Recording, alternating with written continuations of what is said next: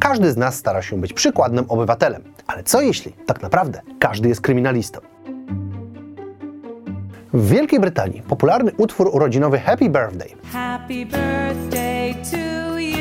jest tak naprawdę w prywatnych rękach.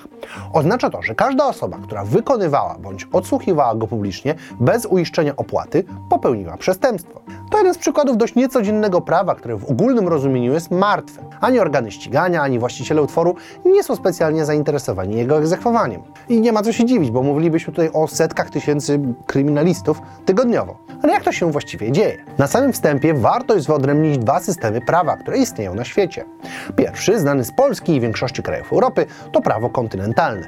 W bardzo dużym uproszczeniu przepisy są po prostu spisane w kodeksach. Każda kara jest określona, a lista przestępstw i wykroczeń jest nazwana. Drugi system to prawo precedensowe, które funkcjonuje w Wielkiej Brytanii albo w USA. I nie jest one tak bardzo spisane, a orzeczenia sądu oparte są o wcześniejsze orzeczenia w takich samych bądź podobnych sprawach.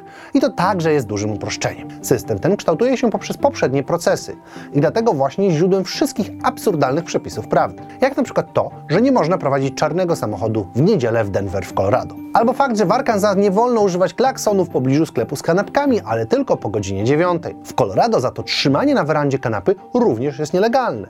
Za to w parkach Baltimore nie można biegać w koszulce bez rękawu. Przepisy te wydają się kuriozalne i takie po prostu są, bo prawdopodobnie wielu ludzi nie jest świadoma tychże przepisów, a przez to ich nie przestrzega. No ale przecież nieznajomość prawa szkodzi, czyli nie jest to zwolnienie z jego przestrzegania. Czy to oznacza, że więzienia w USA są przepełnione? Tak, ale o tym jest inny odcinek. A przytoczone tu prawa, po pierwsze, zakładają zazwyczaj grzywnę, a po drugie, nie są egzekwowane. No bo otóż poza obywatelami istnieją duże szanse, że służby porządkowe też nie są świadome istnienia takich praw. A nawet jeśli, to mają inne rzeczy do roboty. Szczególnie to ostatnie powoduje, że niekiedy urzędy wycofują się z niektórych przepisów. Tak było w Łodzi, kiedy w 2009 roku zakazano psom szczekać po 22. Nie trudno się domyślić, że miasto wypełniło się kryminalnymi czworonogami w przeciągu kilku dni. Uznano jednak, że zakaz ten jest nie dość, że szkodliwy, to jeszcze nierealny w egzekwowaniu i łatwy do nadużywania w sąsiedzkich sporach. Dlatego z niego zrezygnowano. Bo czasami problemem w zwalczaniu pewnych zachowań jest ich rozmiar, albo fakt, że mogą one być zupełnie niewykrywalne. Na przykład podłączanie się do cudzego Wi-Fi. W Polsce jest to nielegalne i mówi o tym artykuł 267 Kodeksu Karnego. Jednak jaka jest skala problemu? Cóż, nie wiadomo, bo ani nikt nie przeprowadził badań, ani ludzie nie są zbyt skorzy do chwalenia się tego typu procederem. Są za to uczciwi co do innego nielegalnego procederu – piractwa. Według niektórych badań nawet połowa Polaków obejrzała przynajmniej jeden film z nielegalnego źródła. Podobne problemy istnieją też z innymi plikami, jak muzyką czy oprogramowaniem. Aczkolwiek szacuje się, że raptem 36% oprogramowania na świecie działa bez legalnych licencji. Powoduje to, że piractwo internetowe jest jedną z najbardziej powszechnych form działalności przestępczej. Nie ma jednak jednej dobrej metody, by się z nim rozprawić. I mowa tu nie tylko o państwach, ale też i firmach, które na tym procederze tracą pieniądze. I to nie małe, bo w 2016 roku wartość nielegalnego oprogramowania w Polsce wyniosła około $447 milionów.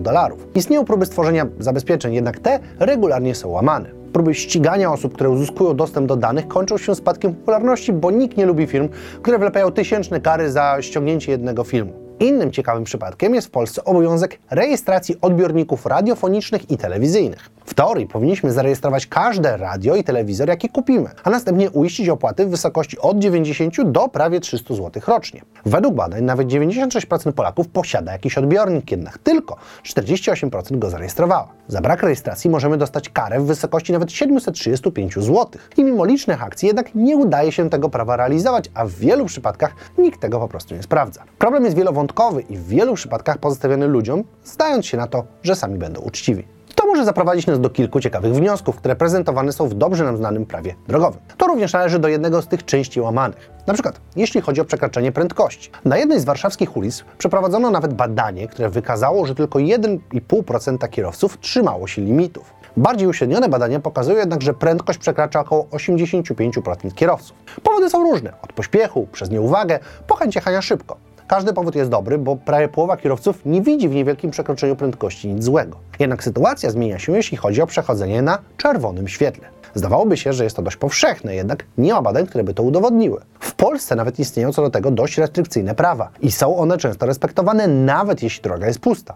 Ludzie stoją na czerwonych i posłusznie czekają. Czemu więc nie mamy takich oporów przed ściąganiem filmów, przekraczaniem prędkości czy innymi przepisami, których szkodliwość mogłaby być podobna do przejścia przez pustą ulicę? Powody są różne. Pierwszy to strach przed karą i konsekwencjami. Z tyłu głowy wiemy, że jest to zabronione, czyli możemy dostać mandat. Do tego, kiedy wszyscy stoją i czekają na zielone światło, wyłamanie się i przejście na czerwonym spotyka się ze spojrzeniami. Presja otoczenia to bardzo silny motywator, byśmy przestrzegali przepisów i zasad, nawet jeśli są one stosunkowo absurdalne. Ulegamy nie tylko presji tłumu, ale też i autorytetu. Jeśli ktoś, kto ma autorytet, mówi, że czegoś nie wolno, to tego nie robimy. Dowodem tego może być niesławny eksperyment Milgrama. Udowodnił on, że ludzie nie będą sprzeciwiać się poleceniom, nawet jeśli będą one sprzeczne z tym, co sami uznają za słuszne. Oczywiście jest to spore odniesienie do realiów wojny i wypełniania rozkazów.